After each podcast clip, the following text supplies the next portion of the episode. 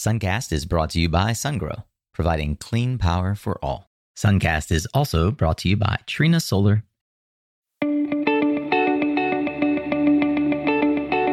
Hey there, Solar Warriors. I'm Nico Johnson, and this is Suncast. Each week, I pull back the veil on the life and business insights of cleantech entrepreneurs building the most noble and impactful companies of our time. I hope what you learn from this conversation is a catalyst for your own growth. So thanks for tuning in, and welcome to our tribe.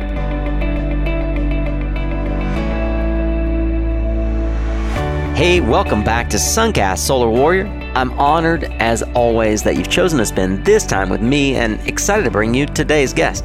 Today's entrepreneur is Doctor of Engineering candidate, solar energy specialist, and two-time author, Mr. Michael Ginsberg. Michael has spent his career helping embassies and government agencies implement solar and efficiency programs worldwide. And he's recently distilled his learning, lessons, and case studies into a pair of books on the topics of solar implementation, operations, and maintenance. You know, it's a rare skill to be a practitioner with the ability to actually teach and train others, and I thoroughly enjoyed an early look and a discussion with Michael into the best practices that he's helped bring to market with these texts. Stay tuned as Michael shares the key lessons, takeaways from his world travels and training. I'll also encourage you to head to mysuncast.com and check out the more than 200 other inspiring and influential leaders' stories. Getting on the mailing list is, of course, a way that you can stay in touch, and you'll know when the next episode drops. For now, get ready to tune up your skills, Solar Warrior, as we tune into another powerful conversation here on Suncast. We're going to dig deep today into the topic of operations and maintenance for solar plants, not just here in the United States, where many of you listen in from, but globally. Our guest today is a world traveler like myself. Mr. Michael Ginsberg is the founder of a company called Mastering Green. Mastering Green installs and commissions projects from 3 kilowatts residential up to about 2 megawatts small utility, has been training staff in U.S. embassies worldwide in solar PV, battery storage, building systems, and doing energy audits. And he's also the author of 2 books. We're going to talk about those books today. The first is Harness It, and the second, which just recently launched and went live on Amazon. We'll certainly leave the links to these. It's called Photovoltaic Power Optimization. It's all about O&M and verification. But first, let's welcome Michael. Welcome to Suncast. Thanks a lot for having me. Absolutely. And thanks for reaching out. I love meeting folks in the industry who are doing exciting things. And in particular, folks whose focus is not just on the execution, but also passing that knowledge along in the form of training and education. I have many friends in the industry who do this sort of education and training. Virtually none of them have written a book. So I'm grateful to have someone on the show today who has resources that we can point folks to. I often get questions about O&M and general PV basic knowledge. Having not written a book myself, it's always good to be able to have someone I can refer to. So thanks again for being on the show. So Michael, you're rather accomplished at a relatively young age. Congratulations for that.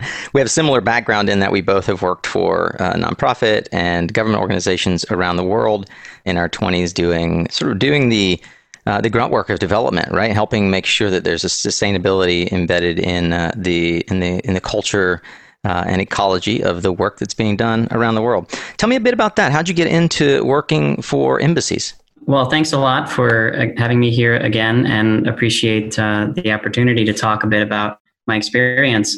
So I started out, as you mentioned, working in nonprofits and helping to develop and backstop projects. And I transitioned into the world of energy management when I started working at the U.S. Embassy in Niger, West Africa, in facilities, and quickly realized the potential for solar energy to reduce the carbon footprint and really to increase the resilience of the facility.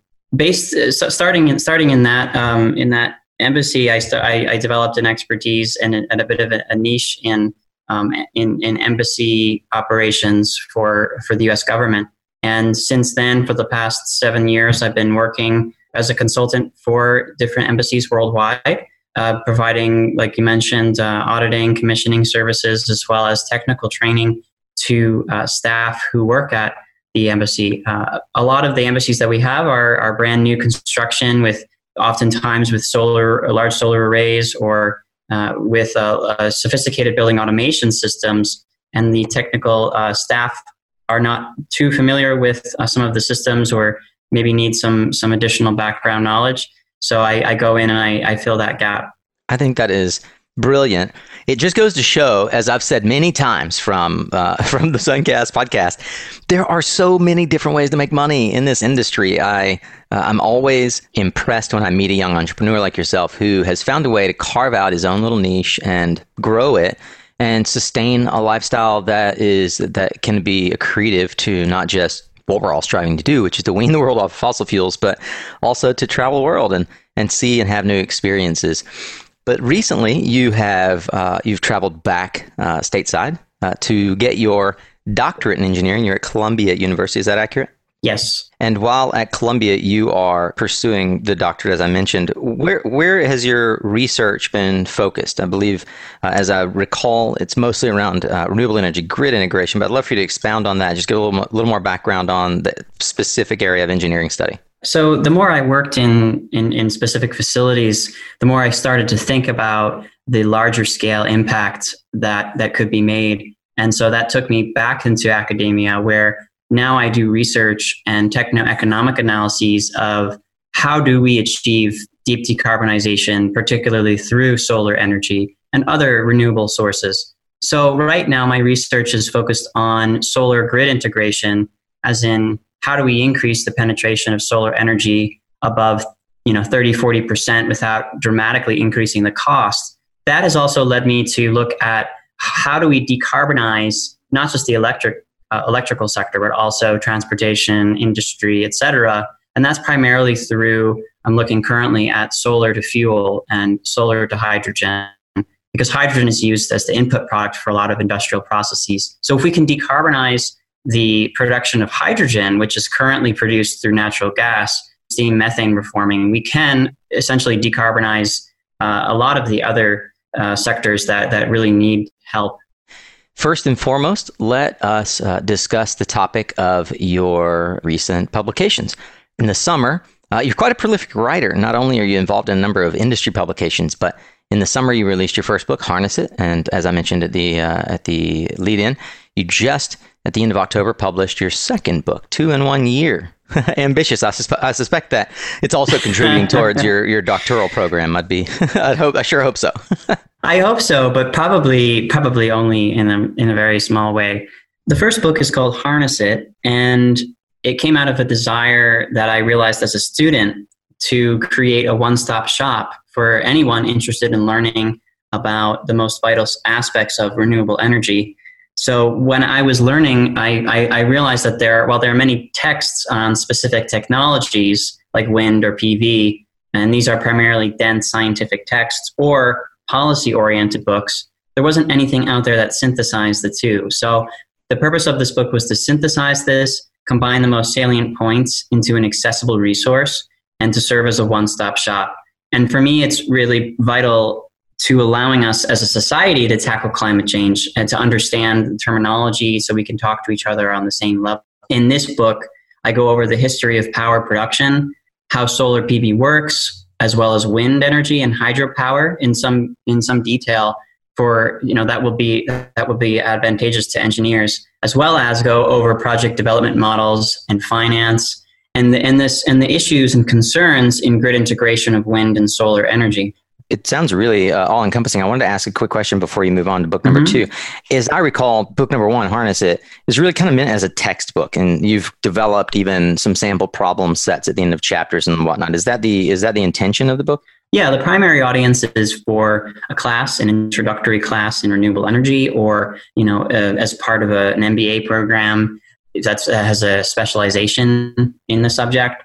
It does include lesson plans that I developed for instructors and a solutions manual. However, I do feel that someone could pick it up and learn themselves, and this would be a really accessible way to do so. That's my hope. I try to include also some practical case studies from different countries from my experience, so that kind of helps us supplement the theory that I go over. you know, many of our listeners, not only are they executives in solar companies that are often thinking about how to provide training for their staff, but also we have a number of folks who are themselves training in both the U.S., Latin America, and even abroad. So I want to make sure that this resource is something they're aware of, and that I believe, given what I've read about it and what I've come to know through you about your sort of functional focus, I think that as a textbook, this ought to be something that folks are considering as, you know, integrating into the way that they go about educating the layperson, as it were, or those who are looking to specialize. So again, the second book, Solar Photovoltaic Power Optimization, focused on enhancing power systems or system performance through O&M and verification, that came out right at the end of October. Is that right? Yeah, that's a newer book. And this also came out of a parallel need that I saw more as a technician and for an engineer in the field versus as a student learning about how systems work. So I saw in the field a real need for greater understanding of PV system operations and maintenance and measurement and verification. A lot of the times models, when financial models are run, they just assume a certain percentage for O&M. But beyond that, I was not able to observe a lot of understanding of how O&M for PV is done, except that it's low compared to conventional generators. So in many of the systems that I audited, I noticed a lack of proper O&M, M&V, and that combined, they severely eroded the bottom line as well as the credibility of PV with already skeptical facility managers, because PV is, you know, sort of a new entrant, and so oftentimes the facility managers would be very hesitant to accepting the new technology, and it would be pushed on them. So, you know, in this book, I go over how PV works in much more detail and the balance of system. You know, I talk about inverters and I talk about key trouble points. Talk also about safety precautions and tools and methods. And I do also include practical case studies. That is fascinating. And I love the perspective and the lens through which you just couched the argument for why the book needed to exist. And that is oftentimes, and much more so in the world that you've been inhabiting, right, where there are facilities managers in these facilities worldwide, as well as in the United States, that in many cases are getting this new technology foisted on them through an attempt to achieve certain lead points, et cetera. And the facility managers come in skeptical from the beginning. But I want to address another skeptical notion that I had, and that I'm sure someone else has thought about. You're a young man relative to the industry. Sure, you've had lots of experience. You've done a bunch of auditing. One of the questions that I'd love to just sort of table is, your experience is not 20, 30 years. How does the process of writing the book get reviewed such that we establish credibility that, you know, the book is in fact useful as a technical training manual, as you suggest? Sure. Yeah, that's definitely a worthy question. In the process of writing the book, not only did I speak from my own experience, but I conducted a pretty thorough literature review. Primarily, a lot of the data that I used came from NREL, which is highly respected, particularly when it comes to best practices. You know, in addition to that, I had input from some of my colleagues and more experienced folks who are both in academia as well as industry. In the process of having the book published, while not exactly an academic peer review, the book was reviewed by several industry experts. And in fact, one in particular, an individual who founded Helioscope, which is the the software that is used for design of PV systems, Paul Grana. So I did, solicit a lot of input, and I do feel that, you know, it's very rigorously researched and has been vetted. I love that you threw in there something I wasn't even aware of. Our good friend and longtime Suncast guest and friend and listener, Mr. Paul Grana. So that's fantastic, and certainly lends a lot of credibility to the process for you. I would love to dig in here to some of the pain points that we see in PV, especially around O&M and verification, that the book specifically addresses. Let's dive down the rabbit hole a bit and pull out some of the top line learnings and lessons conveyed in the book. You start at the module level and you work your way through basically the production of putting a plant into operation. So I'll let you roll the story out. Yeah, so I think specifically in this book, the topics that I go through, and then I'll talk about the pain points. The topics that I go through are, you know, practically how do you lock out and tag out a PV system and effectively de-energize? Because what are the nuances here and differences from traditional electrical systems? You know, you have to be concerned with DC and AC power. And then I go into the primary failure modes of PV systems, not just the module, but also I talk about the balance of system. I talk about the batteries, both lithium ion and lead acid, the inverters, charge controllers, and wiring. And I go through step-by-step instructions, both for diagnosing and fixing common failures, talking about measurement and verification. I touch on machine learning in PV, how it is currently used and how it could be used in the future. And then I kind of couch this all within the idea of reliability-centered maintenance. So to give you a couple of examples, when it comes to the solar module itself, I'll talk about, you know, a potential failure mode, for instance, bypass diode failure and hotspots. In the analysis, I go through both first the failure, then the effect is reduced power output and potentially fire. The cause could be multiple things, but one that I highlight is uneven soiling. And then I show a diagram of, or a picture of, an infrared aerial image that shows you how to identify these abnormalities. I go through an analysis that takes the product of the severity, probability, and detectability. Talk about how do you detect it. So both, you know, using an infrared camera, you could use visual or aerial thermal imaging. You could have power monitoring to include current transformers and measuring current from the combiner box, home runs at the inverter, or the back of the module temperature sensor. So I take that specific example, and then I go in the follow-on analysis to how do we then solve that problem. And so, you know, I go through each really in a very detailed way, each component and each way it can fail, and then each way that it could be resolved. I think another important and critical risk for PV systems, especially older systems, is when you have DC ground faults. And, you know, I don't want to go too deep into this, but essentially it could create a large fire hazard for your system. So knowing how to test, diagnose, and find the source of a DC ground fault is critical. You know, and I go into the effect of that, the cause, primarily that's the unintended electrical connection between a live conductor and an equipment grounding conductor. So, you know, for a technician, it's critical to know that this is something that could happen in a PV system, and then how do we resolve that? I go through that step by step so that it's really helpful for the technician in the field to just glance at the steps and try to follow that while they're diagnosing the system. Hey, commercial solar friends, you've probably heard that 2020 starts the Solar Plus decade.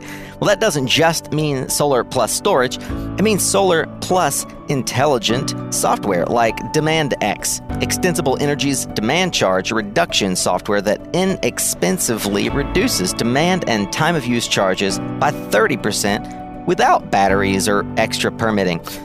By including DemandX software in your proposals, you'll increase customer ROI, shorten payback times, and help close more commercial solar and storage deals.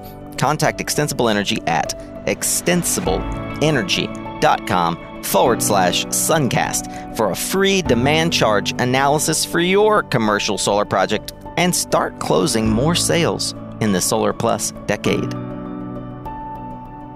Get ready for comedy and fun coming in February at the inaugural Solar Comedy Slam to Intersolar in San Diego. Produced by Chint Power Systems, aka CPS America, the Solar Comedy Slam will be the lit party to get 2020 started. Enjoy the shenanigans at this solar industry version of Last Comic Standing. Thanks to CPS America for bringing this fantastic idea to fruition. Whether you want to test your comedic mettle or just get a good laugh at the expense of your industry colleagues, this will be a must-attend event at Intersolar. Get your tickets or your spot in the lineup at solarcomedyslam.com. Again, that's solarcomedyslam.com. Michael, I want to back up to 10,000 feet again for someone who might be listening is thinking, golly, how in the world am I going to carry this around as a technical reference manual? It's more than theoretical. It's definitely getting into the weeds on how to identify, diagnose, resolve problems, unlike some other reference manuals like the Ugley's Electrical Manual that is itself a brick and a Bible of doctrine. Your book is a scant 160 pages that contains, a very, what seems to be in-depth analysis. But my assumption, therefore, is that it's been written very efficiently. At a high level, I think that bears mentioning for those who might be thinking, I'm never going to buy this 500-page book. We're not talking about a book that that is, that's going to sit on the shelf somewhere. It seems very packaged in a way that can be, thrown in the truck and used as a field resource. Moving from ground faults, the next level of investigation, I presume, is probably at the inverter level. I know that as an industry, we transitioned to more transformerless inverters. How has that impacted the nature of O&M and diagnosis? I would say, going back to the issue of DC ground faults, a lot of systems are transitioning over to transformerless inverters, as you mentioned.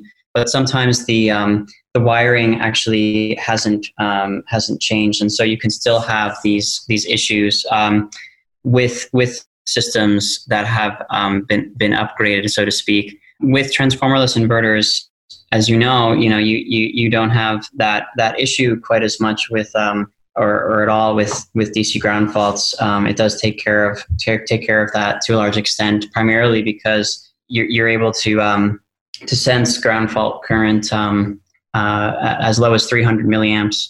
So this makes small DC ground fault currents detectable. The other issues that prevail or persist, I would say, are, you still have capacitor failure within the inverters, and simple things like just making sure that the inverter is housed in an appropriate environment. I know I can't tell you enough how many times I've seen the inverters outside of their operating temperatures, especially in parts of Africa, and this might seem like a simple thing, but it severely erodes the bottom line when you have to replace the inverter 2 times more frequently than expected. Which is almost never accounted for in the financial model. Exactly. So, another thing that's very practical and perhaps simple is, in the field with the technicians I work with, we make sure that we're always checking the fan, and how do we diagnose it, the over temperature. So if our fan's not operating, we have to check the power supply to the fan. If that's fine, then you replace it. If the fan is operating, check the sensor readings and perform a weekly inspection. And in fact, I go into a sample schedule for a facility and in terms of the frequency of doing these diagnostics. Of course, this is site specific, but based on my experience, I kind of put together a sort of an average. How do I leverage the knowledge that you've gained and that many others in the O&M side of the business have gained to proactively ensure that my assets do minimize long-term O&M issues? Yeah, I mean, that's a fantastic question. I think the first thing that you need to do is to ensure that if you're investing over $100,000, you perform an energy audit of your system just to make sure that you're doing the system sizing accurately. I can talk about a specific example of where we audited a system that was improperly sized based on erroneous utility data. So the first thing is, connect some current transformers to your system, do a proper energy audit. So just to be very specific, when you're referring to a system here, you're referring to the actual building management system, not the photovoltaic generating system. Just to disambiguate there, don't need to go any further down. I just want to make sure that if someone's listening to this and they hear you say system, they're not thinking an audit of the PV system itself. Yeah, I actually, so I am talking about the PV system. I mean, the first step, I think, in any process before doing an installation is to make sure you have an accurate, estimate of your consumption. And, in the industry, we primarily say, well, we'll take utility data, but I think that it's critical to take the data of doing a proper energy audit of your facility consumption. Yeah. So that's what I mean there. And then in terms of designing the system and ensuring, there are no long-term O&M issues, designers need to take into account the maintenance. For instance, one system I audited, a 2-megawatt system in West Africa, the array had no access for the technicians to actually clean So essentially, there was a tremendous reduction in output because there was no ability for the technicians to actually clean the array. Another thing is, make sure spend a little bit more upfront to negate long-term issues down the road. For example, most of the time, in my experience worldwide, people will use lead-acid batteries for PV because they're cheaper. Just take your car battery. That's what a lot of people do in some villages I've seen in Africa, and it works okay for a while. But long term, the maintenance is just horrendous, and for other reasons, it's not an optimal way to store energy because lead acid batteries don't have the same benefits as lithium ion in terms of depth of discharge and all those characteristics. What are some of the maintenance issues for those who might still be deploying older technology for batteries in developing parts of the world? What are some of the maintenance issues to consider? And then perhaps we can get into some maintenance issues as well with more advanced technologies like lithium ion. Yeah, sure. And then that's a very exciting question for me, and looking at the difference between lead acid and lithium ion in particular, and from a maintenance perspective. So with lead acid, you have the charge and discharge of sulfuric acid between the electrodes. And on the positive plate, the electrolyte of concentrated sulfuric acid stores most of the chemical energy. And on the negative plate, you have sulfate ions that are repelled and hydrogen ions that are attracted. So what happens is when you have a low depth of discharge or lack of charge from the PV system, you could have sulfation on the terminals. That increases the maintenance costs and reduces the life of the battery. So essentially, what I emphasize is that lack of charge from solar and wind, which are variable renewable energy sources, can reduce the life and does reduce the life of the lead acid battery by quite a lot. In the book, I am pretty optimistic, and because I think also a lot of literature has and a lot of knowledge is out there on maintenance of lead acid batteries. I do a deep dive into lithium ion batteries because I think it's my hope that those are the ones that I primarily used for PV in the future. So tell me a little more about the nature of lithium ion and some of the maintenance issues to consider there. For a lithium-ion battery, the primary failure mode that I talk about is lithium plating. So that's basically what happens when you have excess current that causes the lithium ions to accumulate on one of the surface of the anode. So this does reduce the battery capacity and cycle life.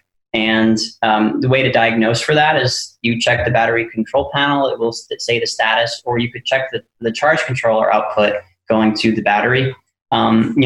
Another one is thermal runaway. You've heard a lot about that, I'm sure, in cell phone batteries. So as the battery is smaller and smaller, and lithium ion has a high energy density, you can have overheating, particularly at 70 to 110 degrees Celsius from a variety of things like overcurrent, overcharging, and the internal part of the battery,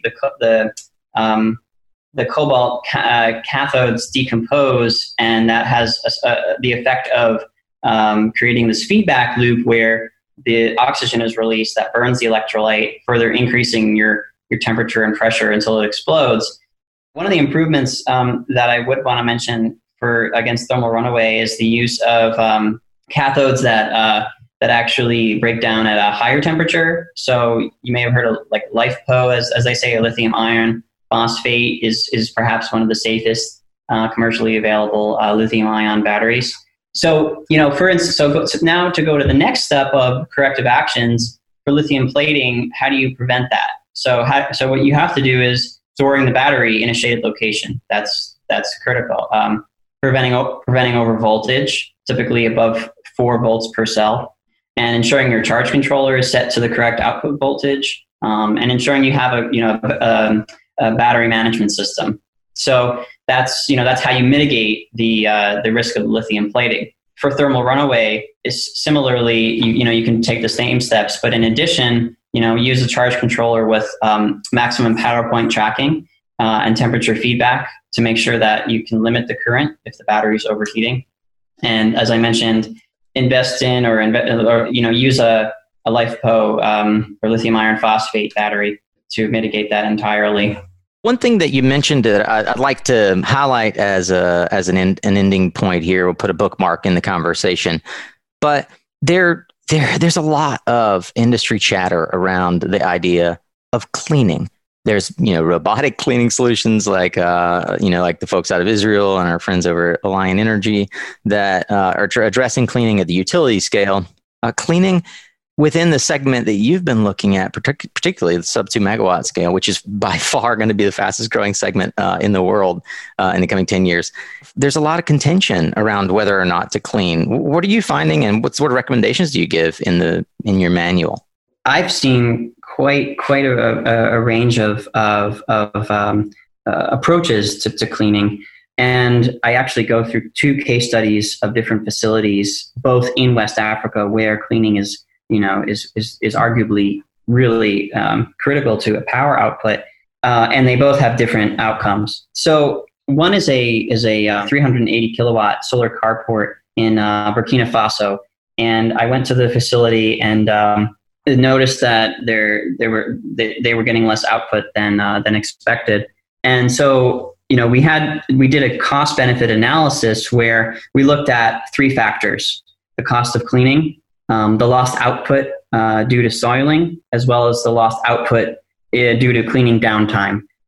You find the cost, or the number of cleanings per year at which the cost is lowest. So it's essentially, you're optimizing. And instead of just blanket saying, oh, we should do the maximum number of cleanings per year, we found that essentially 3 to 4 cleanings per year was the best. So it has to be, you have to take into account, things like the cost of labor, the cost of power loss in your area.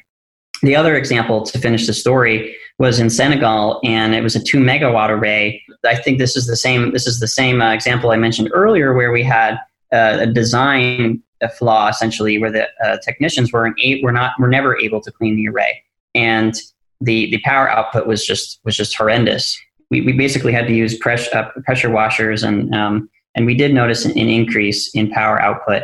I think that you have to really just take into account these factors and make an informed decision based on your location. As we wrap up the conversation, any parting thoughts that you'd like to leave for those who are trying to dig deeper into the idea of asset management? Yeah. Well, thank you again for the opportunity to speak and to share the information about my books.